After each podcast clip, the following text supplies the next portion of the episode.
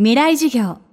この番組は、オーケストレーティング・ア・ブライター・ワールド NEC がお送りします。未来授業木曜日 Chapter 4未来授業。今週の講師は、執筆家、四隅大輔さん。仕事と遊びと生活の境目がなく、場所の制約もなく、好きなことをする生き方。モバイル・ボヘミアン。この生き方は、憧れる人が多い一方異論や反論を投げかける人も多いようです。そんな人に対して四隅さんはどんな風に答えているのでしょうか。未来事業4時間目。テーマは誰にでもなれる。でもすぐにはなれない。場所の制約を受けない仕事の仕方とかですねあの遊びと仕事に垣根のない生き方モバイルボヘミアンって話をすると、まあ、いいですねそれ理想ですねで終わってしまう人は結構いるんですね。でもちろんあの本の中に繰り返し書いてるんですがあのモバイルボヘミアンは誰にでもなれるけれどもすぐにはなれないと。この言葉の意味はですねあの何度も出てきてます。そういうこうテクノロジーだったりとか社会がですね変わってきてこうもうやれる環境とか武器が整っていると。ただ考え方を変えるのがなかなか難しいと。つまりそんなの無理だよって思う人がやっぱあまりにも多くていやそうじゃないんだよと。でまずは先ほどちらっとお話ししたように今いる環境で最小限やってみること。例えば週末に、えー、自分が好きな場所に行って仕事をしてみるっていうこともそうですし今の部署の中のルールをくまなく見てやれることにトライしてみるルールがもしなかったら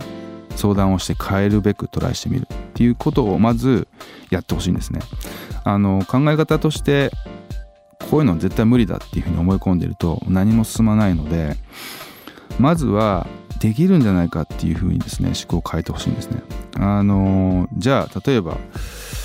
まあ、英語ができないんで海外行けないとか家族がいるんでどうしようもないんですとかですねお金がないんですっていろんな理由を挙げる人がいると思います。で僕よく言うんですけどこれはもう今回のこのテーマに限らず人間ってできない理由を挙げるのは得意なんですよね。新しいことに挑戦する人って必ずできない理由を挙げてやめなやめちゃうんですよね。なのでまずは考え方無理だって思い込みを外してほしいっていうのが僕からのお願いですね。最後はまさに今就活中の学生。そして社会へ出て間もない若い世代へモバイルボヘミアンからのアドバイスです。今売り手市場だと就職が売り手市場だと聞きました。僕の頃は全く逆で もう大変だったんですよね。でもっと言うと僕の頃っていうのはまだ終身雇用みたいなこう幻想をまだ信じてる人たちがたくさんいてで実際もうその頃はすでに崩壊はしていたんですが、まあ、さっきのように社会は変わっても人の考え方が変わらないって、まあ、典型的な一つの例ではあるんですがあのその頃から僕思ってたんですね。なんか一生一つの会社でずっと一緒働くってどうなんだろうなっていう疑問その時の日本の風潮としてはそれが正しい生き方だって言われてたんですけどもただ最近の若い子たちはですねこうずっとこの会社にいるつもりはないっていう話をよく聞くんですね。で、まあ、それを嘆く僕と同世代の大人たちは結構いるんですけども僕はすごくいい風潮だと思っていて人間っていうのはやっぱ一箇所にずっといると同じ環境にずっといると思考がもう止まってしまって考え方が固定化してしまうんですよね。そうすると変化をしなくなってしまう。そうすると僕人間は終わりだと思っていて人間は変化をし続けるべきだっていうのが僕の持論なんですね。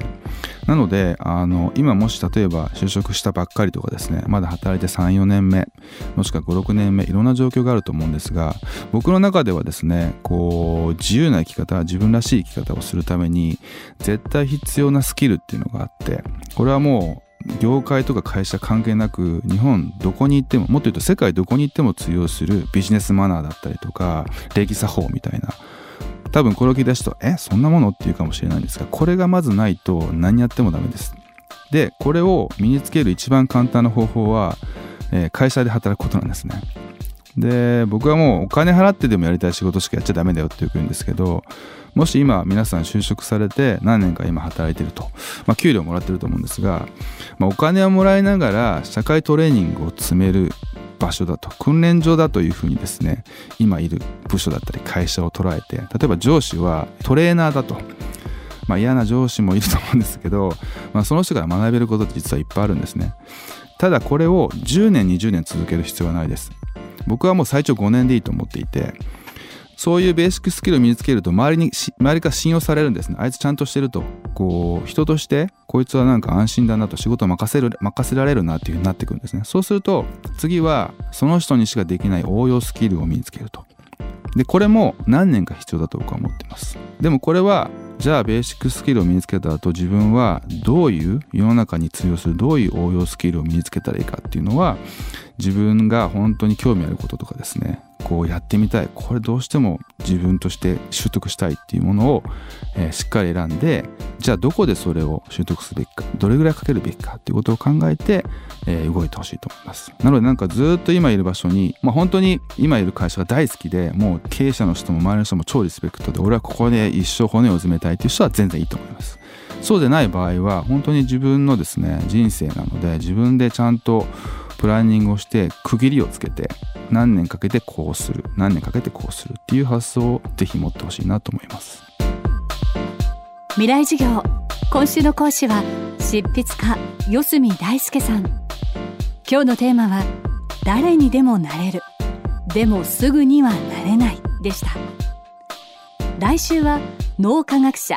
中野信子さんの講義をお届けします。